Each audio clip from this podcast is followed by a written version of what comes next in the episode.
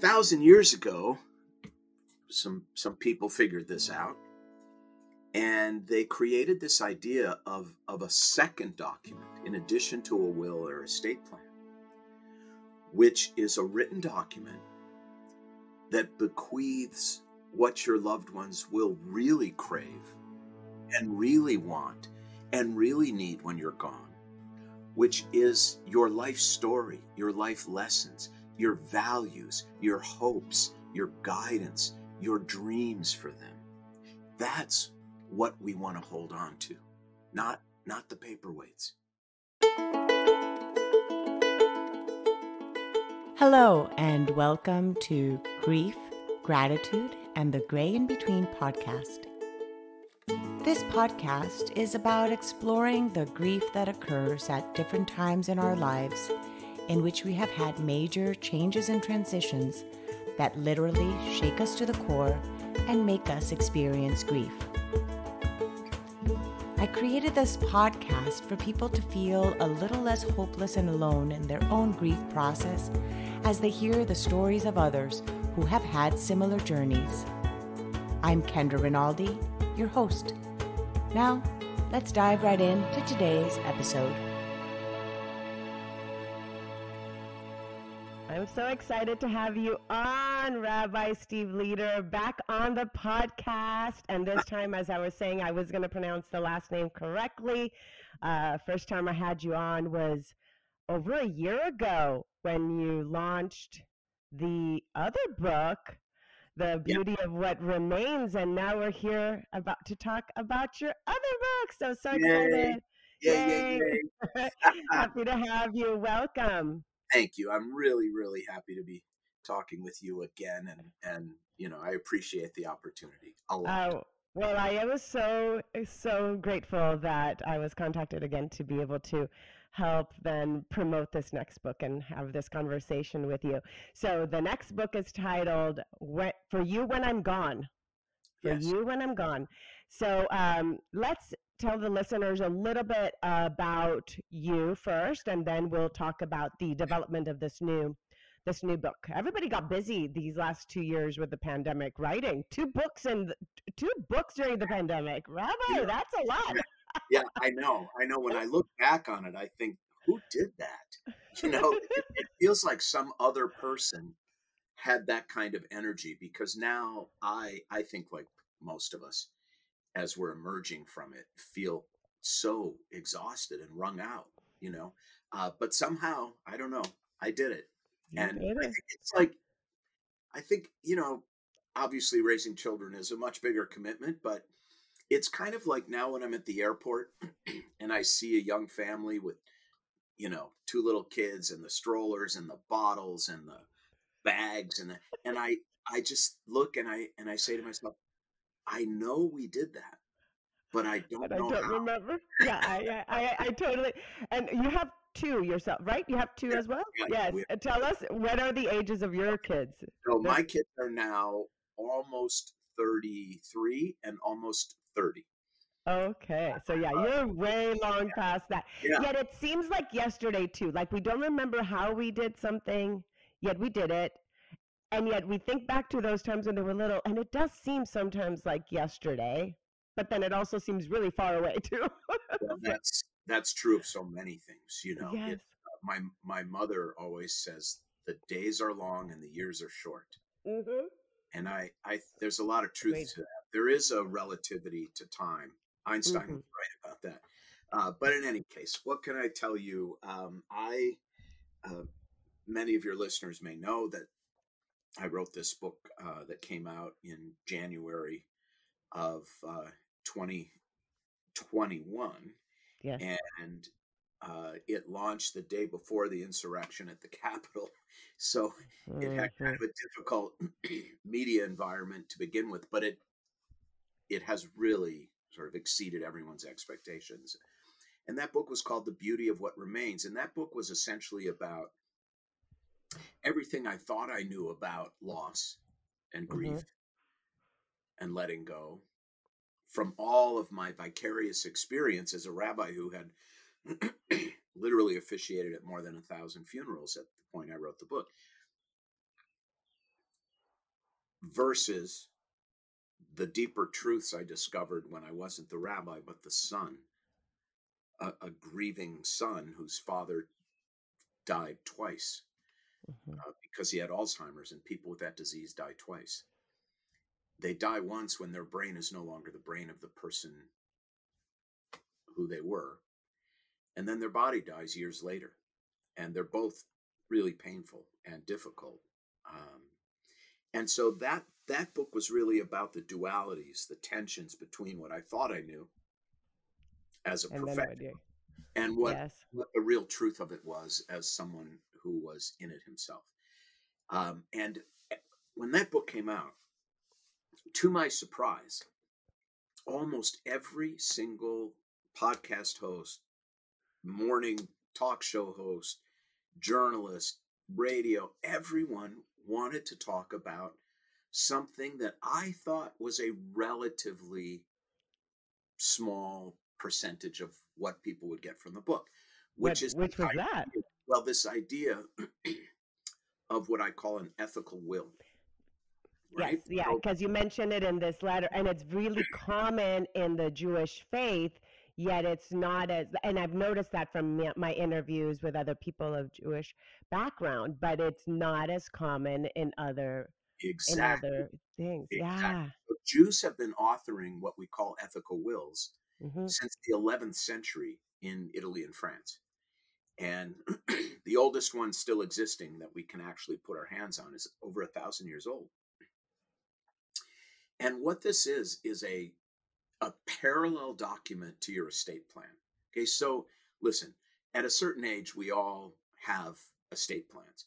We all sit down with lawyers and we figure out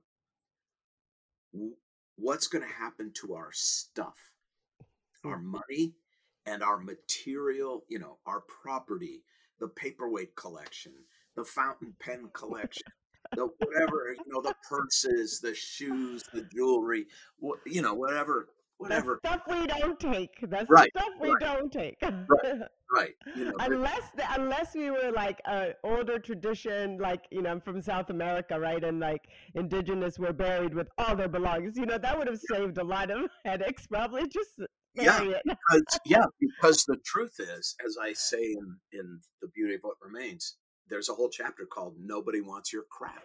Yes. right, and they don't.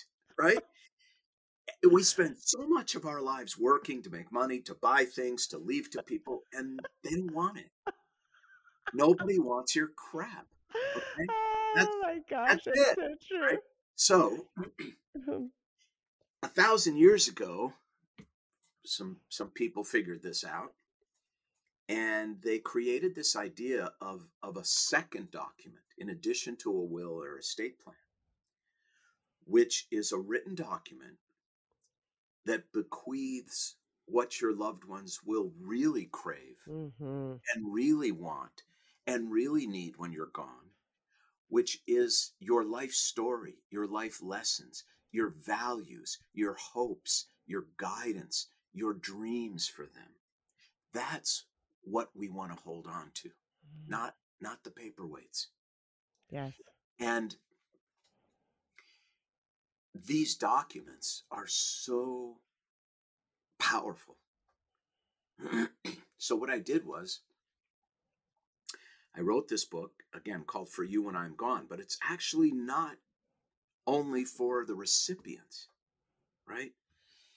I created 12 questions, and we'll talk about the 12 yes. questions in a second. But so the subtitle is 12 Essential Questions to Tell a Life Story. You know, an obituary tells you the facts of a person's life. Mm-hmm. How uh, many kids? What did they do? What did they study? Right. Yeah. Mm-hmm. A eulogy tells you the truths of a person's life, mm-hmm. and they're not the same thing. The fact that I was born in, on June 3rd, in 1960, in St. Louis Park, Minnesota, and I went to college here and I went to graduate school there, it really doesn't tell you anything about the truth of my life. So these 12 questions, which I ask and answer in the book, and then invited other people to, to answer, and then invite the reader to answer, are the questions that will really reveal your life story, your truths. Mm-hmm. And the editor asked me, How did you come up with these 12 questions in this order? It really unfolds in such a powerful way. And my answer to her was 35 years and 15 minutes. Because these are the questions that I have been asking families for 35 Mm. years at what clergy call an intake meeting. The time you sit down with a family to talk about their loved one who has died, to try to understand the truths of this person's life. And these these conversations, and I honestly have done over a thousand of them, are always incredible. Everyone's life is amazing Mhm. if you ask the right The right question. question. Okay. So So now, why do I say that this book is not just for your loved ones when you're gone? It's also for you, the author, because it's an opportunity, and I think the whole country right now, if not the world, is going through this, what I call the great reevaluation. We've come out of COVID, we have come out of this experience that held our collective vulnerability up to the light, that forced us all to reckon with this truth we speak about but rarely absorb, which is you really never know. Mm-hmm. And ask ourselves, am I living my truth? So when you answer these questions in this book, you're not only bequeathing the truth of your life to your loved ones when you're gone, you're also taking the opportunity to ask yourself, well, I say that these are the things that are important. I say that this is what matters. Am I actually living that way? Or is or is my life just kabuki? Mm, mhm. You know, and Kabuki. Oh, that's a good inter. That's a good. Uh, yeah, kabuki theater, right? The Yes, the whole mask. mask. Yeah. It's all a Mm-hmm. It's a mask. mask. And look, all of us are acting all the time to some degree. Shakespeare was right. All the world is a stage. That's true. But when the dissonance, when the distance between your professed values and your lived values is wide, is really out of alignment, that's a very painful way to live because because you're a phony. Mhm. And this is an opportunity if you go through this book to really hold your life up to the light and say, is this really who I am? Is this really who I want to be? Is this really the legacy I want to leave? And that's a very important and powerful exercise for all of us. So the book is both for the author, you know, the ethical will is both for the author Yes. and the reader. The Yeah. when you write your ethical will, which I hope you will, Kendra. I know. I'm nervous now. I When am. When I was reading these. Yeah, when I was reading these, it's uh, yeah, it was it was I was getting nervous even reading it because I'm like, wow, because then thinking, I'm like, what have I done? Like, it really does make you question. You know, they say, you know, we we are going to be called to answer our lives as we pass, right? For those of us that believe in an afterlife, believe in God, we are called. If this is one of those times in which we are, like you said, looking at it while we're living and have that chance to redirect, like you said, reevaluate and see, am I living in alignment? And that is one of the, my biggest things, the alignment with who we are, or are we putting on a show? And and we are really, we're really the only ones, our, ourselves and God would be the only ones that truly know. That's right. That's exactly right. And you know, someone asked me one of those sort of typical interviewer questions like if you had to summarize this book in two words what would it be? And it came to me like that. And the answer is don't wait. Mm, don't wait. Don't wait to live your truth. Don't wait to articulate that for the people you love. Don't wait. Mm, you know i didn't know that my last conversation with my father was my last conversation with my father. One visit, he could speak. And the next visit, he couldn't and never did again. Mm-hmm. So you really never know. And this issue of holding your own values up to the light and alignment, there too, I would say, hopefully COVID has taught us all not to wait. Mm-hmm. And you know, you know from our conversation about the previous book, death is ultimately the greatest teacher about life. Death isn't really about death. It's so true. Dead or dead. Yes. Yes. Yes. right? Death. Death is really about our life. life. Mm-hmm. And this is a book about your life, your truth, and your legacy. Mm-hmm. And don't wait to share it. It's so, and it's so much more important than, like you said, the writing of the stuff. Like who's gonna. This is this is this is important, like you said, because as we're writing this, we get to reroute our lives. We get to reevaluate. Okay, how do I want to continue living? This is what I've lived up to now. How do I want to continue living my life? So that on my deathbed I'm not thinking I wish I could have, would have, should have, would have, blah, blah, blah, all the yeah. would have, could have, right? One um, of the um, questions is in the book for each that I respond to and that others do is what is your greatest regret? That's the first question. Yes. Yeah. what, what is the regret? Now, what did you I, notice? Yeah, what did oh, you notice that thread?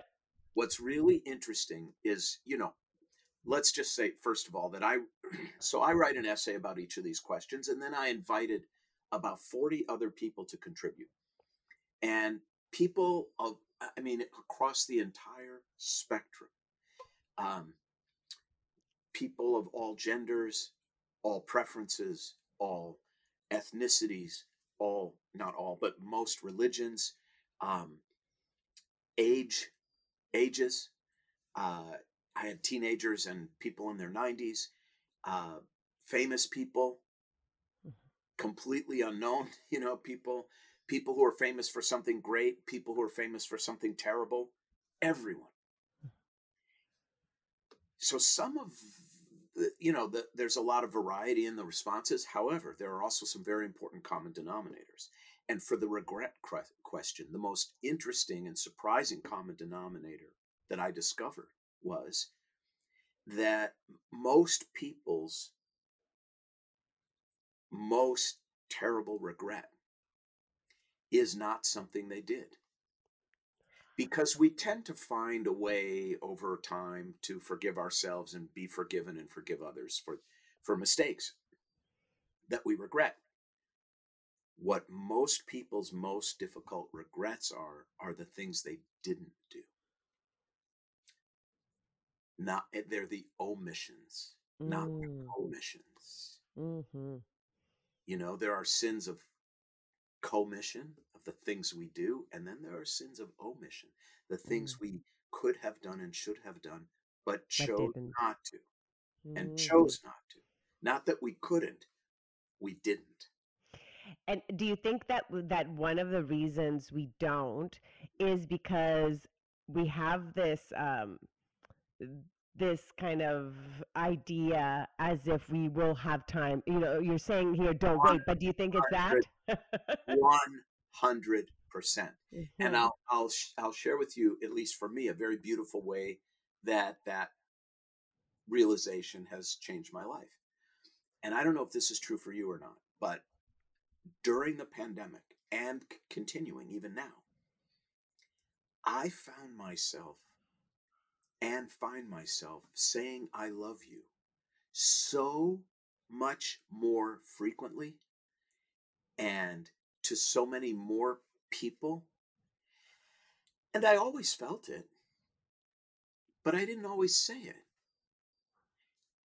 Now and then, you know, I, I, I was, I'm saying, and the end of every Zoom, every cup of mm-hmm. coffee, every meeting, I'd say, you know, you know, I love you. I really love you. I love you too. I love you. I love you. And it's not that I was a withholding person before, but I think deep down I had this sense that, well, I don't have to say it. They know it. And I'm going to see them next week. And what, you know, I don't want to be vulnerable and they're going to, they're going to be here forever and I'm going to be here forever. There's something about the omnipresence of loss mm-hmm. that really does make you count your blessings, including the people in your life. And and I I'm saying I love you I'm signing my letters. You know, I run a very large congregation. It's 10, yes, Wilshire. Mm-hmm. Wilshire Boulevard Temple in Los Angeles, and it's 10,000 people, literally. And I say I love you to thousands of them, and I mean it. I mean, I've known this community for 35 years, but I sign my letters now. Love Steve. Mm-hmm. I, I didn't used to do that. Mm-hmm. And I really mm. mean it. So it is, again, this idea that finitude, you know, Kafka said the meaning of life is that it ends. It's so simple and so true, right? Um, so, yeah, most people end up regretting the things they didn't do. Either be and when why don't we? We don't because we think we have more time or mm-hmm. we think we will have another opportunity. And you know what? We might, but I would say again, don't wait. Do it anyway. Don't wait. Right? And Yes, Go to Paris for, twice. Come on.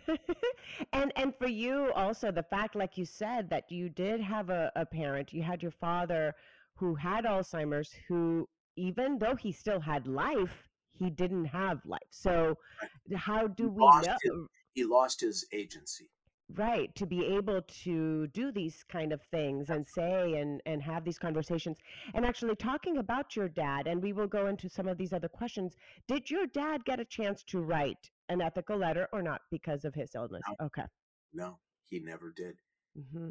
and it and most people you know it's interesting we're talking about people thinking they have more time and we generally do but most people don't take the time to do it because they feel like oh, i'll do it later mm-hmm.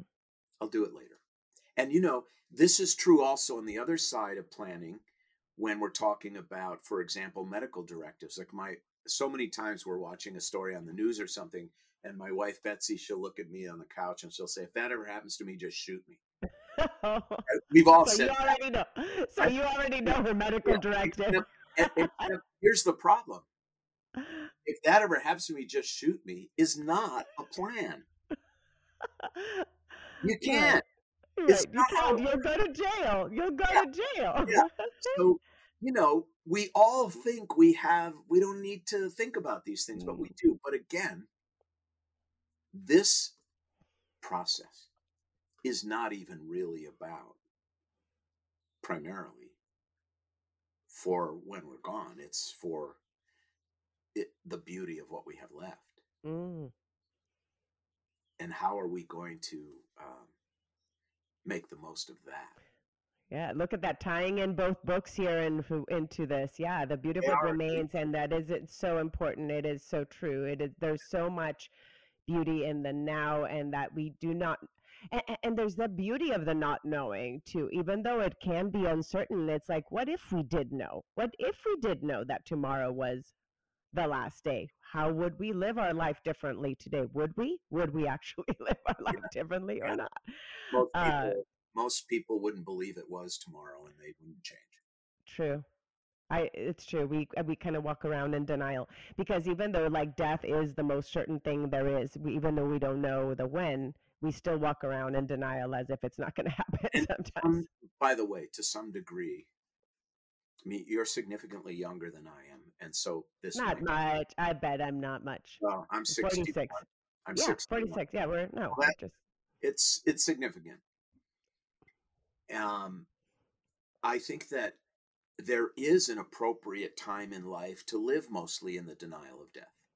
Otherwise, mm. you wouldn't be able to to have the ambition required to live your life and achieve your dreams and raise your kids and do all of that because that yeah. requires tremendous ambition. And risks and sometimes yeah. too that yeah oh, mm-hmm. and by the way energy. Yes true. Right? Mm-hmm. physical energy. There's a reason young people have babies and old people don't okay? Um, so there is a time in life to kind of push the reality of death down into the basement. But there's also a time to recognize when when that reality starts pounding on the basement ceiling with a broomstick and and saying in your psyche and your soul and your body pay attention to me reckon with me face me Mm. let me out so that you can hear me and learn from me Mm. so i i and and i think this is true of many things that we push down into the basement i did it with anxiety for for most of my life i had an Mm. underlying anxiety disorder and i just kept it locked in the basement with a brutal work ethic i just worked all the time Wow. And how did you handle anxiety being a public speaker in a congregation? Wow. i i just i kept it locked in the in the basement wow. By just being busy all the time Mm. uh, and and you know you can only stay on that high wire for so long and at some point these things Come up. hmm something things open that door As they say, they hit you by with a two by four at one Yeah. point if it's you don't listen. and and and and then the, the in terms of this book you know for you when i am gone you don't want it to hit you when you can't do anything about it that mm-hmm. oh my god i never said this to my kids i never said that to my wife i never said this to my husband i never said this to my brother and my sister i never said this to my business partner or my life partner you know my grandchildren whatever and you know oh my god that re- that I, that recipe is going to die with me that would be terrible you know whatever it is i have one friend who put her brisket recipe in her ethical will. It's beautiful. It's beautiful right It's so perfect. Yeah, that's true. It's like here it is. Here's the top secret recipe everybody wanted to know. exactly because it says so much Mm, Right? That is so nice. That is awesome. Now, okay, let's go over some of these, and I'm curious too as to which one was the hardest one for yourself to answer, and also for the people. So, the first one then is, what do you regret? right Second one, if I can read my writing, was, um, what was a time you led with your heart? Yes So, Yeah. yeah, tell tell me about that one. Did you find that and and you're saying these order this order of the questions was really deliberate specific, deliberate. So you regret something, then you go back into something else like okay, when did you leave? Ha- your regrets are generally because you overthought something you were too in your head Mhm. So then you look at the other side of that is when did you get out of your head and just lead with your heart? Mm, mm, and you will almost always discover that these were the transformative moments in a person's life. I for example i fell in love with my wife the minute she walked in the room. The barometric pressure changed in the in the world okay the weather all over the world changed she oh, walked in the That's so lucky. I love that. it's really true Oh. and we got engaged on our second date which was completely heart driven yeah. I, you know, it was the craziest thing. We were 24 years old. Called my parents. They freaked out. If my twenty, if when my kids were 24, they called me, Dad, I'm getting married to who? To this woman I met last week. Yesterday, yeah. Yeah. yesterday. I, I love how you said that your what was it? Was it your dad or your mom that said, "No, no, you're not getting. You just became uh, what is Yeah, it? You just decided to get engaged. Yeah, you're thinking. Uh, yeah, Yeah. that they didn't believe you were actually. And what did I say? One of the only two times in my life I backed my father down because he was a pretty frightening guy.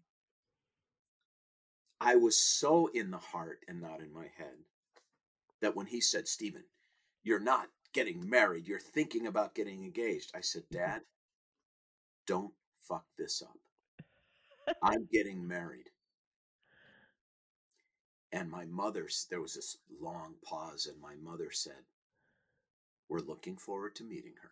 Oh, like, mm. score one for mom. yes, balancing I- it out there. Oh, So you will find when you when you ask people when when did you just lead with your heart? It generally results in the most transformative powerful beautiful moments of their life. Mhm. so that that wasn't so much a surprise as it was an affirmation. And you know this is also true if you think about what you received in return for for example the kindest thing you ever did in your life for another person? What what did that do for you? And that's not why Mm. you engaged in the act of kindness. But i don't know why this is coming to my mind but it might be instructive. Um, the most intimate thing i ever did for my wife was to empty her drains after her mastectomy Mm. i never felt closer and and more in love Mm. and it was difficult and ugly and it was all heart Mm. I didn't know that that uh, aspect of Betsy. I didn't know that she had gone through that. So you've uh, yeah you've ex- wait she how long ago did she go through that? uh, about the surgery was about three years ago uh, Okay. and she, that's her the second cancer she survived she's had a lot of health issues and she doesn't like me to talk about it but she'll probably never hear this podcast so Okay. So uh, you're okay. We'll sh- we'll keep it in the yeah, low in the down low. yeah And anybody your, listening to this, hundred listeners Yeah. Oh, a hundred thousand. Wish I. But for sure, if you listen to this and you know Betsy, don't yeah tell her. Don't tell her. no, she she knows this because i've written about Mm. this before so I, I wouldn't say it if she really told me not to but um when we lead with the heart it's not always about some this magical you know fairy dust moment sometimes we lead with our heart in the most difficult of circumstances um, wounded soldiers will tell you you know they, i was wounded pulling my buddy out of the burning tank and things it's not always fairy dust but hmm it is always transformative Yes.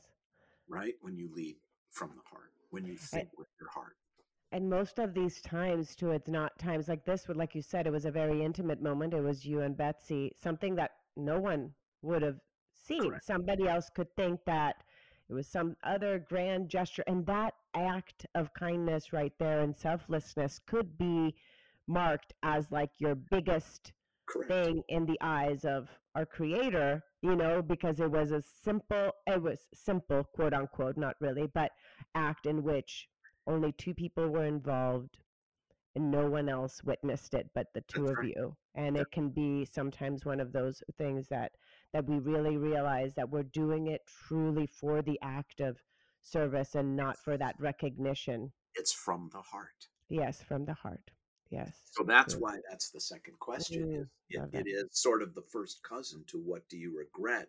And it's the hmm things you didn't do, the times you didn't privilege your heart over your brain. Yes, no, it's wonderful. Now we go on. Do you want us to go over? I don't want people to think that because they're listening. Well, I don't. I want them to make sure to like go through the book because then in the book you'll be able to go. Of course, it takes some time to go in and Yeah. read each one, analyze, and then write. Which, by the way, my question actually before we continue, what would be the best way of someone sitting out, down and doing this? Would you say? Writing on a notebook, writing in a Word document. Uh, wh- what are some of the ways your your um, the people that have done this do, have done it? I, I think the best way really is for it to be a Word doc or a Google doc so that you can keep so it can be a, a kind of ongoing art project. Editable and Yeah. edit it, edit it as you need it. Yeah. And Okay. and um, you know, in January there'll be a workbook coming out that will Oh. literally hold your hand as you go through the process to help you So write. next year, so right now, June seventh is the launch of the book, and January of 2023, the workbook. Okay. that's right. Okay, so we'll be alongside this. Okay, so let's go then with the what makes you happy. Like we're Uh, we're and what and what what surprised? I'm just curious. What yeah. surprised you the most of some of these Okay. answers So that people would tell you? what surprised me about what makes you happy and of course surprised it, it's so obvious when you actually stop to think about it but we don't stop to think about it which is the point of the book is stop and think about it um you know, there's this saying that they teach you in the military and in emergency room medicine, which is don't just do something, stand there. Right? Observe. Don't think. just do something. Stand. It's so funny because it's like, wait, don't just. Isn't it the other way around? Don't just stand there, do something. Right. But here it's the other way around. Don't just- Exactly. don't just do something, stand there. And this book is like, just think about these things for a minute, okay? It'll change your life. Anyway, for what makes you happy. And now I wish I had asked the question, what brings you joy? Because they're not the same. Mm. Mhm.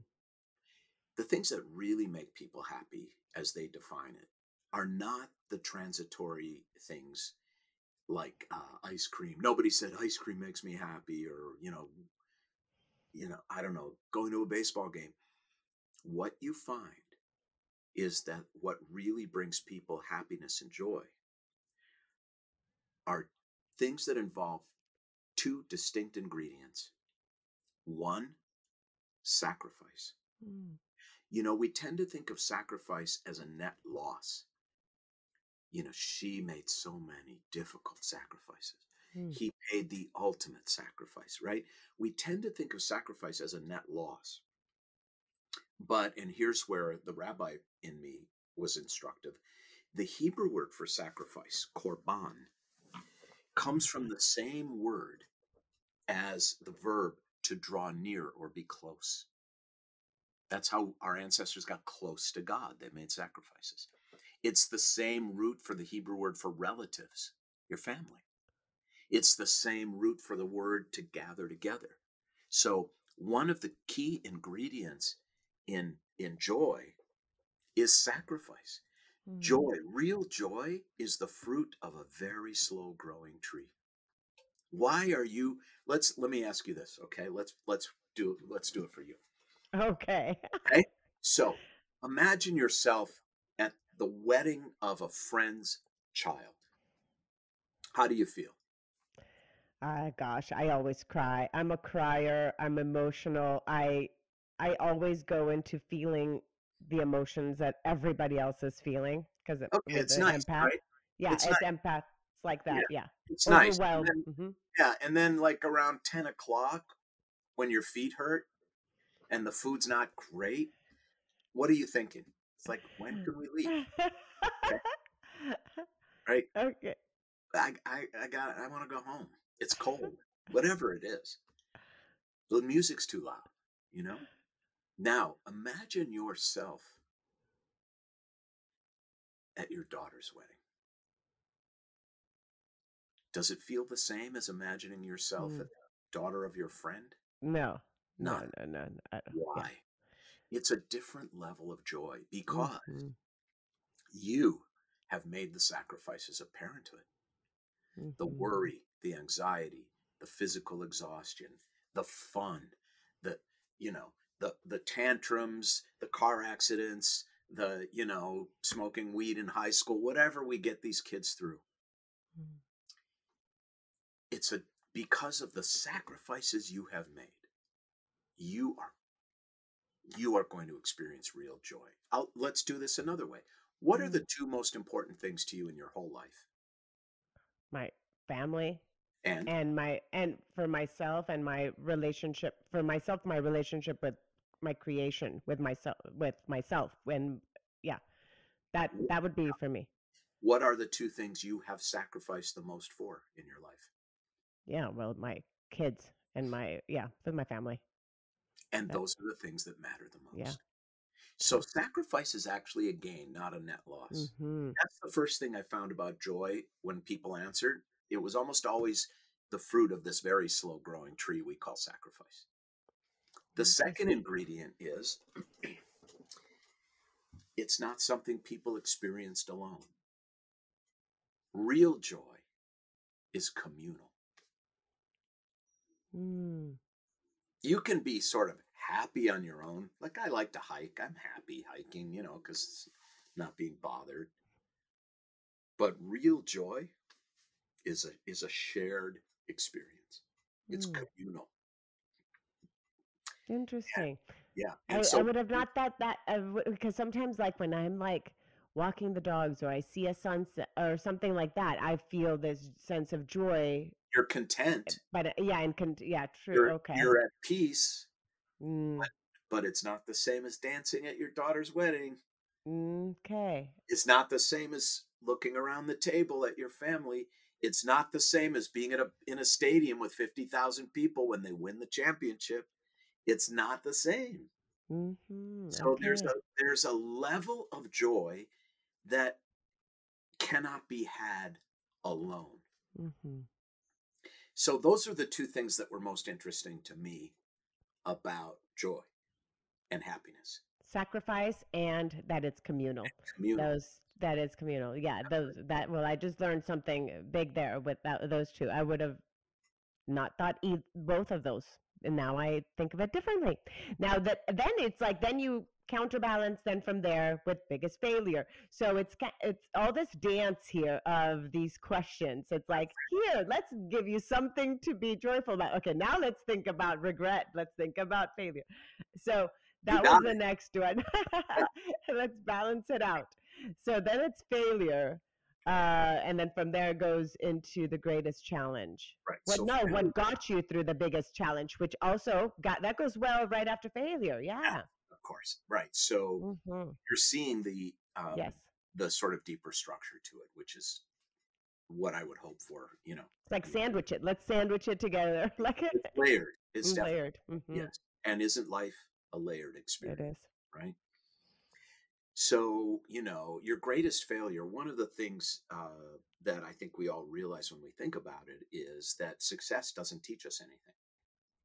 You don't learn anything from success except to just keep doing the same thing over and over again. Failure is the great teacher. Yes.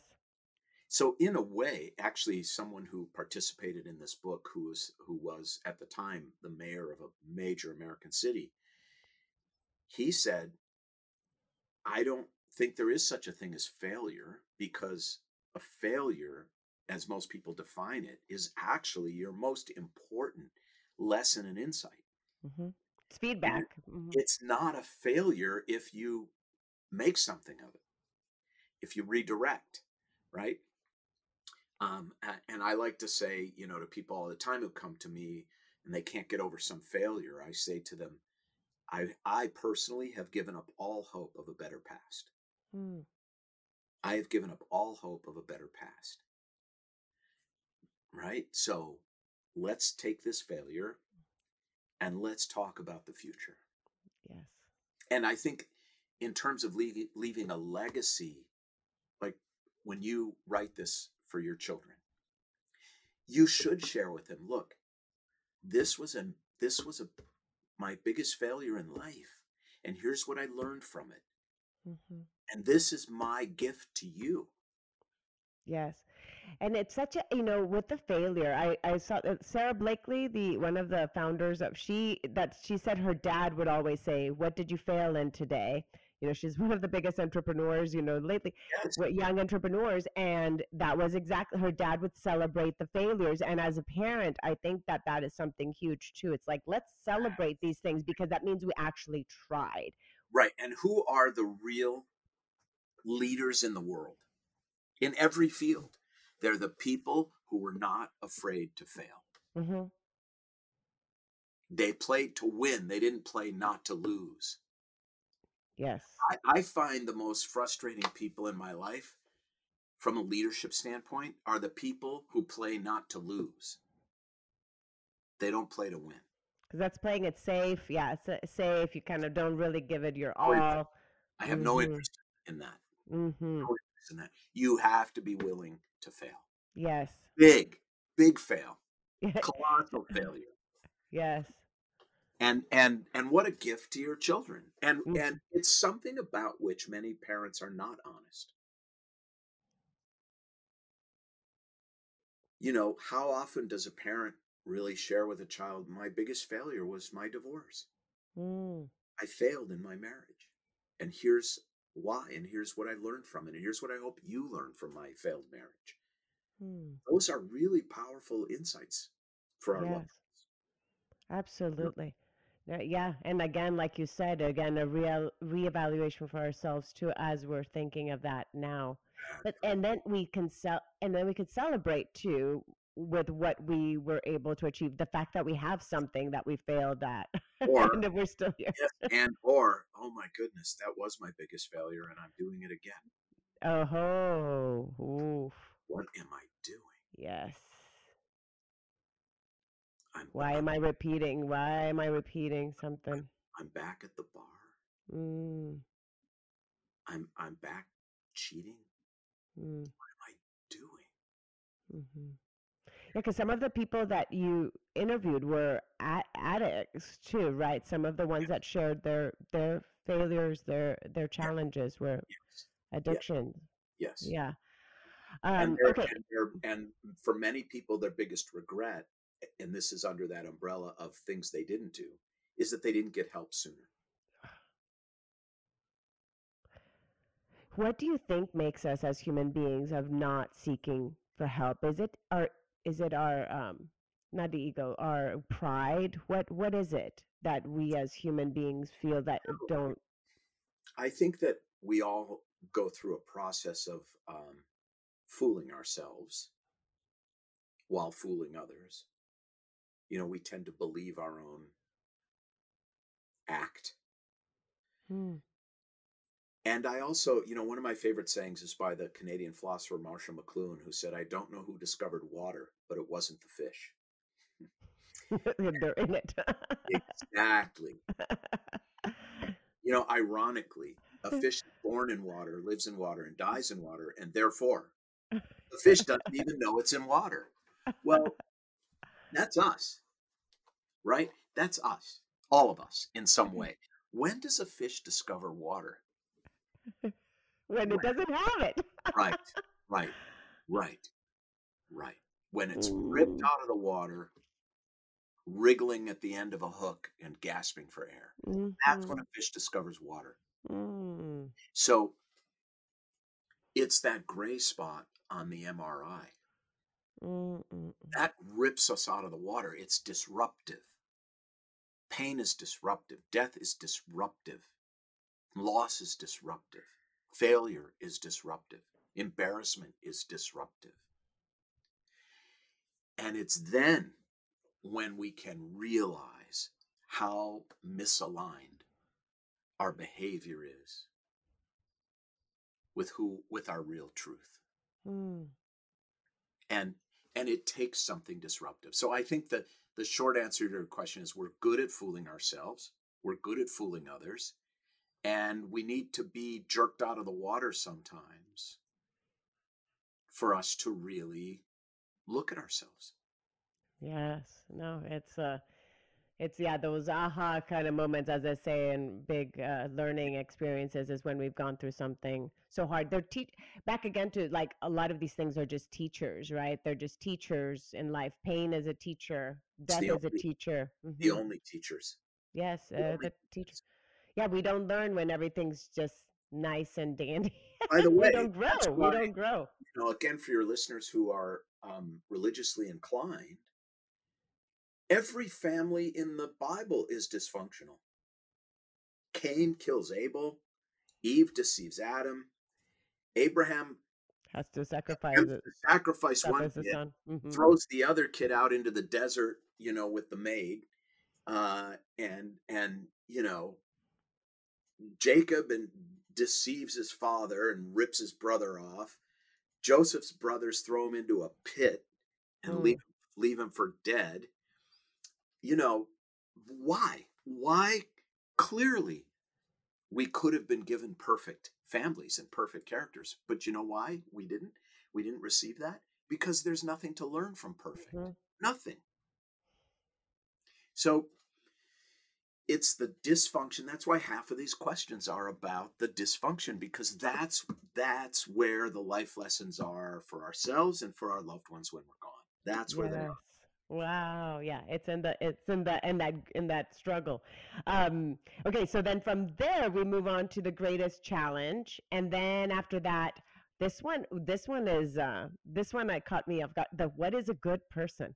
oh yes That that one is like, ah, yeah, like what is because it's not like who is somebody that you know that's good or but it's the definition of what is a good person. So how do we how do we really live that value? Because if you ask people what's your goal in life? that almost everyone says i just want to be a good person. Mm. i want to be a good person. I well, what is? And then it's like okay so what is that good What is Right. a good person? Right. Let's how define it. And by the way there is no single definition. Hmm it's kind of like um, i mean this is sort of a weird negative example but it, it will make sense. Uh, when when justice potter stewart was asked by the supreme court to define obscenity in a pornography case he said i can't define it but i know when i see it. Mm. and i think this is also true of what it means to be a good person. We can't define it but we know when we see it. We know when we evidence it. We know when we experience it. We know when we feel it. Hmm and it's not the same for all of us. So it's also helpful to kind of think about what is what is not a good person. A good person is not a gossip. A good person is not unsacrificing. A good person is not unkind. A good person has nothing to do with net worth. You know Mm. a judge can be a jerk and a janitor can be a saint. It so it's also in this chapter you start to see well you can define something in some ways by what it is not. Almost like a beautiful marble sculpture is created by taking away and then it reveals the beauty that was always in there. Mm. so we need to it's like light and darkness. It's Yeah. like sometimes that yeah one is defined by the absence of the other. a hmm strip of film. What is a negative? Really it's showing you what isn't there. The negative space and therefore revealing what is hmm hmm You can't talk to kids about this, by the way, because none of them have ever seen a piece of film in their life. they're like what is a negative They don't know. They literally don't. you put it Uh, like this you can yeah. put it in a little thing like this look through it yeah They have no idea. So the statue, this older metaphor, is actually much better because they've all seen a statue and they know it started as just a big block of marble. I would. mhm. So, so being a good person is as much about what you don't do as what you do. You know, there are again, um, you know, for people who are religious, there are positive commandments and negative commandments. Thou shalt and thou shalt not. mm-hmm. I mean, they're both important to being Mhm. good, to being a good person. Um, and so everyone everyone answers this in their own way. The important thing is for you to answer it for you and then ask yourself, am I actually behaving like a good person? Am I being a good person? You know, am I telling my children to be nice to each other and I haven't spoken to my sister in three years? Am I telling my children a good person is honest, but I sneak them into the movie for the 12 and under price when, Yes. they're, when they're 14? Right? Yes. Am I telling my children, you know, respect your bodies and I'm vaping and and you know putting vodka in my water bottle? You know, what am I just talking about being a good person? Am I evidencing that? Am I, you know, so this is really an internal conversation that the book invites you to have with yourself. Mm. And then That mom- is huge. That is that is big one. Now I'm gonna I'm gonna jump as you were talking about that. There was um the other one that came up. What have you? Um. Oh my. There was one that when you said about the good person. Okay. Well, then it's afterwards. Is what is love? yeah. But um. Yeah. And right after the good person, do you think that love? What? Okay. What is love? Hmm. What is love to you? It's again one of those things like you can't define it, but you know same you with good. But I'll tell you what it is to me. To me, love, real love, is privileging another person's joy and well being above your own. It's again related to sacrifice. What you did for Betsy was love. Yes. Yeah. Yes. And, you know, I, a way to think about it is let's talk about in the context of a marriage, for example. If you give 60 40, if both parties give 60% and expect 40% back, if both do that, if both going in expect to give more than they Mm. receive, both parties, that's love. Mm. That's love. Mm. And and I and there's a lot. It, it is related. This, these are layers. You're you're very astute about the kind of dynamic and flow Mhm. of the book. It is layered. You start talking about thinking with your heart, not your head. You start talking about what you know. Um, what does it mean to be good? What makes us happy? Well, other people, and and and and commitment and sacrifice, and what is love, and it all starts to fit together into how to live a, a, a A beautiful better life. life, Mhm. right? hmm And so f- you will you'll you've read i mean you know the answers. For most people love involves a degree of selflessness. Yes. because what happens when we're selfless right? The the first law of biology is self-preservation. Hmm. The first law of the spirit is generosity and when you privilege generosity over Self preservation. preservation hmm that what does that really mean? What that really means is that you are getting outside of yourself and realizing that that other human being and i we are one. Hmm we are one.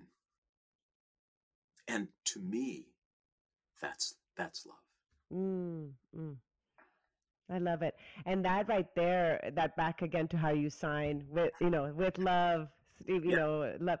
And it, it's true. It is realizing I can love truly once we understand that we are one, saying to another being, I love you, really is genuine. It's not just hearsay. It's because we con- we really comprehend the reality of our lives and and our of our oneness and our one and that is really what what makes it be so that's true. a deeply spiritual idea and it is the antithesis of evil the root of all evil is the objectification of the other you are you are other you are not Mhm, mm-mm, like me mm-mm.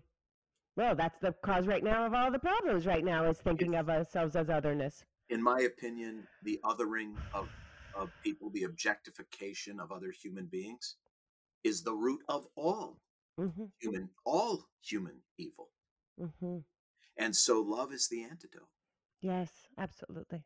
I get chills. I get chills and emotional, especially all the things that happen and that I would just wish we all just had more of that realization. so that Yeah. would be that would be the the true we do you know, paradise on earth. right and what can we do? You know i'm asked this often like okay that's great but what am i what can i do about the war in ukraine and the objectification? And i always revert to this buddhist saying that i love which is tend the part of the garden you can reach. Raise raise decent loving humane Exactly. human beings in your do family. what's in your control do Abs- what's in your control. Sometimes we get paralyzed by this idea of like when we when we see this and i tell this to my dad when like watching the news i'm like okay yes you can watch the news. But when you become submerged in it and then that stops us from doing action be- in action within our circles within our family life within our units that's that's where we have to focus our energy. What is in my control? What We can i to use- change? we have to use our unique gifts and we all have them like Yes. i can look it's very difficult to write a book. It's there's nothing fun about writing a book. There's not one fun thing about writing a book. It's fun to sell it. It's fun to promote it. But r- there is not a single fun thing about writing a book. But i can do it.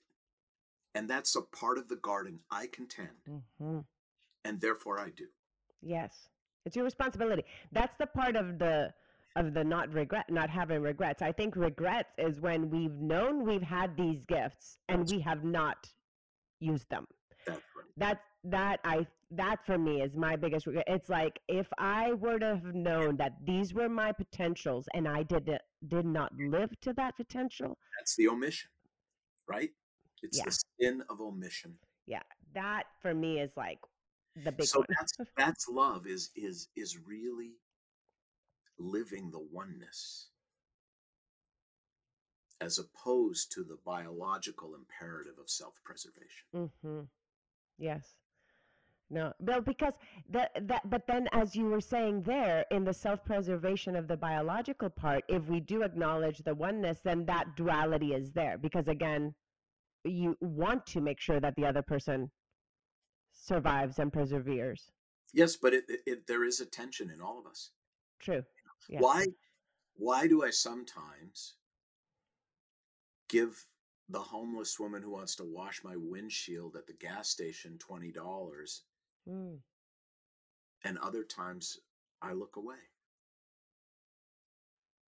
Because I'm at war within myself.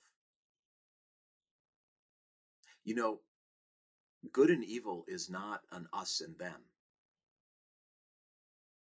It's an us and us. It's Mm. me and me, I and I. Good and evil is a line that runs down the middle of each of us. And every day, in, in thousands of tiny ways, we have to decide which side of that line we're on. And Mm. we cannot, and no human being can always be on the side of the good. Yes. It's Yes. just a fact, okay? There's a tension within us.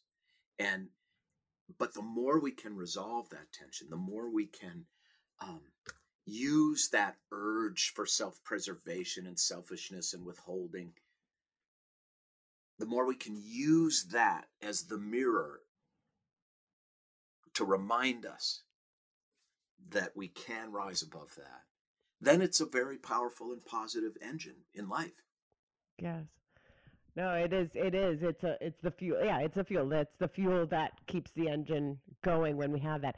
Okay, so as we're going, because I'm going to skip through some of these Yeah, go ahead. because I want people. But this part, I had to learn. learn had to look up at the definition and the pronunciation of epitaph. Ep, ep, Epitaph.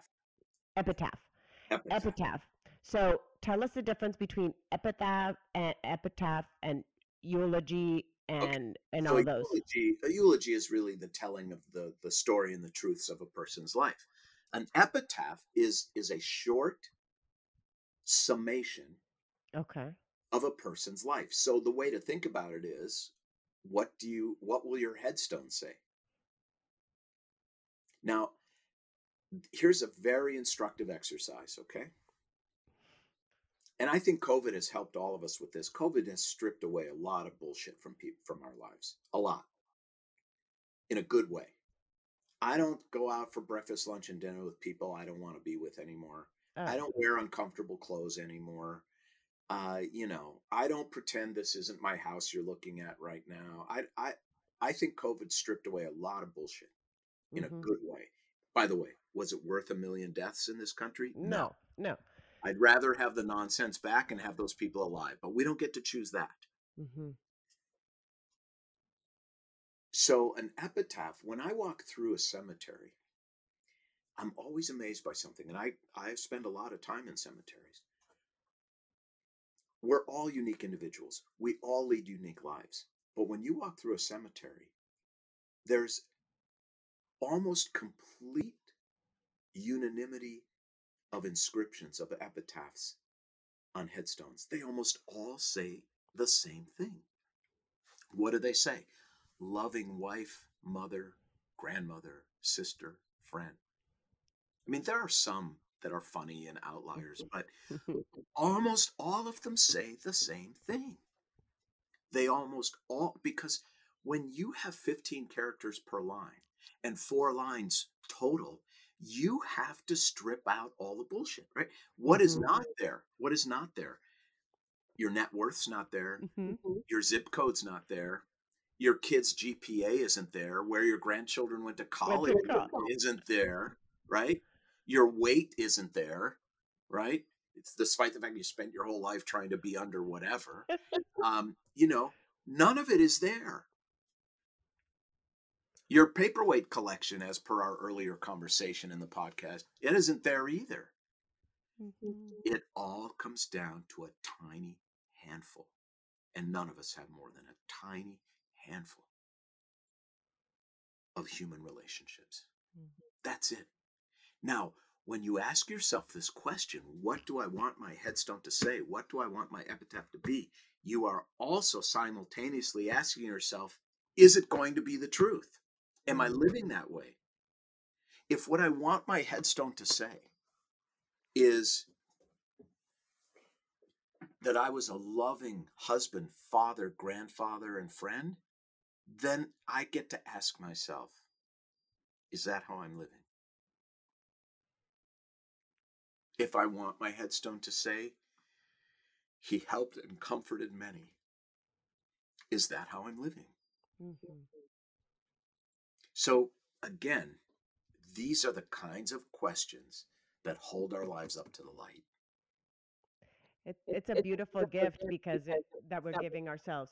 Can you hear an echo on your end of me? And, Okay, okay. I'm hearing an echo of my. So let me ask you. What will mine say? No. What, not what will it say necessarily. What do you want it to say, Kendra? What do you want on your headstone?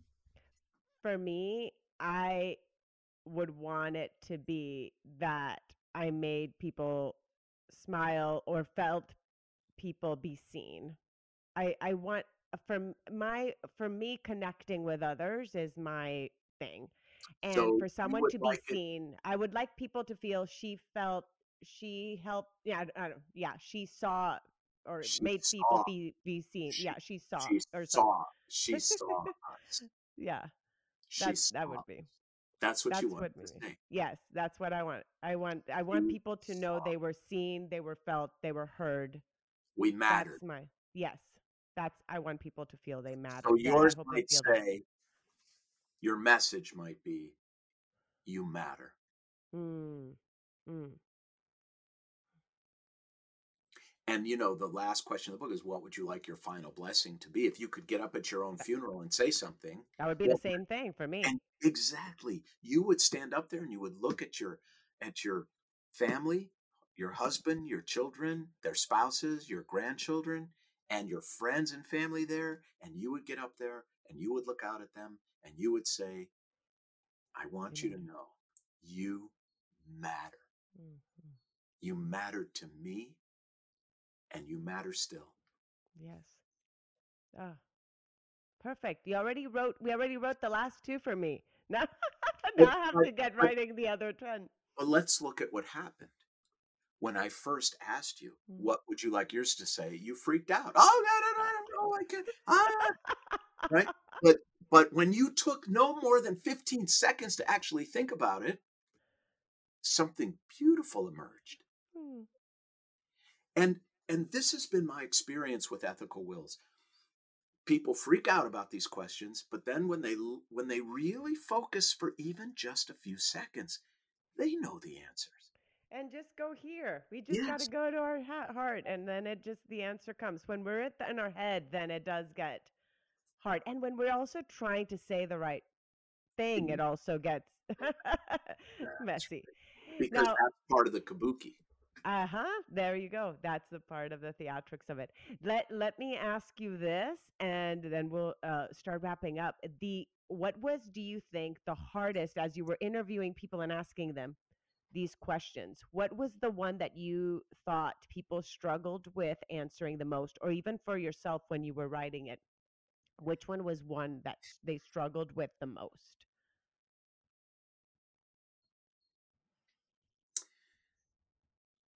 The one the one that asks uh, did you ever have to cut someone off cut someone out of your life mm-hmm. because your relationship with them was toxic mm-hmm. this was this was very difficult mm-hmm. and painful for people and mm-hmm. frankly some people wouldn't even answer it mm. it had the fewest responses and not mm. because it isn't a common denominator to life it's because people don't want to talk about it mm. But there is so much to learn in standing up for yourself. You know, we were talking about oneness being privileged over self preservation, but there are points in life where self preservation is so essential. And where you are in a relationship with someone, by the way, it's not necessarily an intimate relationship, it could be a business partner, it can be a, a coach, it can be um, you know, a friend. And the relationship is so toxic, so malignant that you you'll literally lose yourself and your self-respect and dignity if you don't put an end to it. Mm-hmm. And this question came out of a reaction to the previous book, The Beauty of What Remains, where I wrote one little paragraph that I thought would help a handful of readers. And it turned out to help. I mean, I got literally thousands of people reaching out to me about this. So, what was this little paragraph? I said in this little paragraph that people often come to me and say things like, Steve, my I haven't talked to my mother in 10 years. I text her on her birthday every year, but she's so narcissistic, she's so withholding, she's so cold. Every time my whole life I was ever with her, I felt bad about myself. And 10 years ago I just decided I can't have anything to do with her because she just makes me feel horrible about myself. But she's been diagnosed with pancreatic cancer and she's got three to six months and I, I i'm thinking about going back to see her in new jersey because when she dies i don't want to feel guilty. To which i say to people you won't. You'll be relieved hmm. and they look at me like wow, that's true, but I feel so ashamed of that. It, that doesn't that make me a bad person? I said, no, it makes you a human being. You'll be relieved when she's dead. Hmm. And by the way, if you go try, it's not going to work because dying doesn't give anyone a new personality. Yeah, that that part I remember from your book of that. It's a lot of times people try to mend that relationship right before, and it's like, what is what has changed? What has changed? Yeah, yeah, what has changed in that individual to make it be different now. Nothing. Right. Exactly. People people mm-hmm. die the way they live. Yes. Yes. I mean, people that will be on their best behavior for an hour at a funeral, but that's it. Mm-hmm. And and so this you know question of toxicity in a relationship and ending a relationship is a powerful lesson for your loved ones when you're gone about standing up for themselves and not being a doormat and and and I think by the way, particularly important for mothers and daughters. Who's going that... to teach you that if not your mother? Hmm. You know, I say this sometimes to women who come to see me about getting divorced, and they're afraid of how it will affect their children, but they know the marriage is toxic. I said, Well, how are you ever going to talk to your daughter about integrity in a marriage if, if you stay if you mm-hmm. stay in this? Yep. She'll know you're lying. It's I always say that with that when I'm talking to friends that are in those kind of situations. It's like, well, would you want your daughter to be living in that type of a relationship when they're right. older? Like, and if the answer is no, yeah, yeah, then then yeah. you have to walk out of there because yep. that's not what you want to teach. No, these are just so profound, and the fact is that I mean, you wrote a book about it just from you analyzing your own life and writing this and then answering these questions.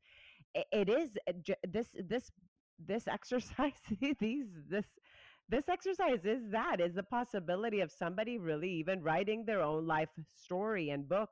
Uh, so thank you because you not only gave us the script for what we're going to leave to our loved ones, uh, you gave us the the best personal growth and development questions as well. Yeah. And you gave us this possibility of writing a book with these 12 questions. So you can, you, you can, write your story, the truth of your story. Yes, so so beautiful. So yeah. now, how are people going to be able to find this book again? June seventh, so it launches. launches. It launches on June seventh. You can pre-order it on Amazon and get it the day it launches, or you can obviously order it anytime on or after June seventh. It's on Amazon. It'll be in your uh, local bookstore, and uh, the audiobook will be out. I just recorded the audiobook two weeks ago, uh, and also, you can follow me on Instagram at Steve underscore Leder.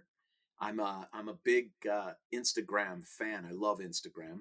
uh, I didn't really understand it until I got on it. You know, as from the other book, yeah, yeah from your other book, yeah. I I love it. It's like a you know. And you're good, and you're good at sharing stories. And I love when you share, you know, when you've been on the Today Show or you've had the conversation with somebody else. You know, all these different conversations really that you've had.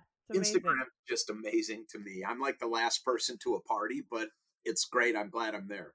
You're uh, the last one to leave. Then you might be yeah, the last exactly, one to the. exactly, exactly.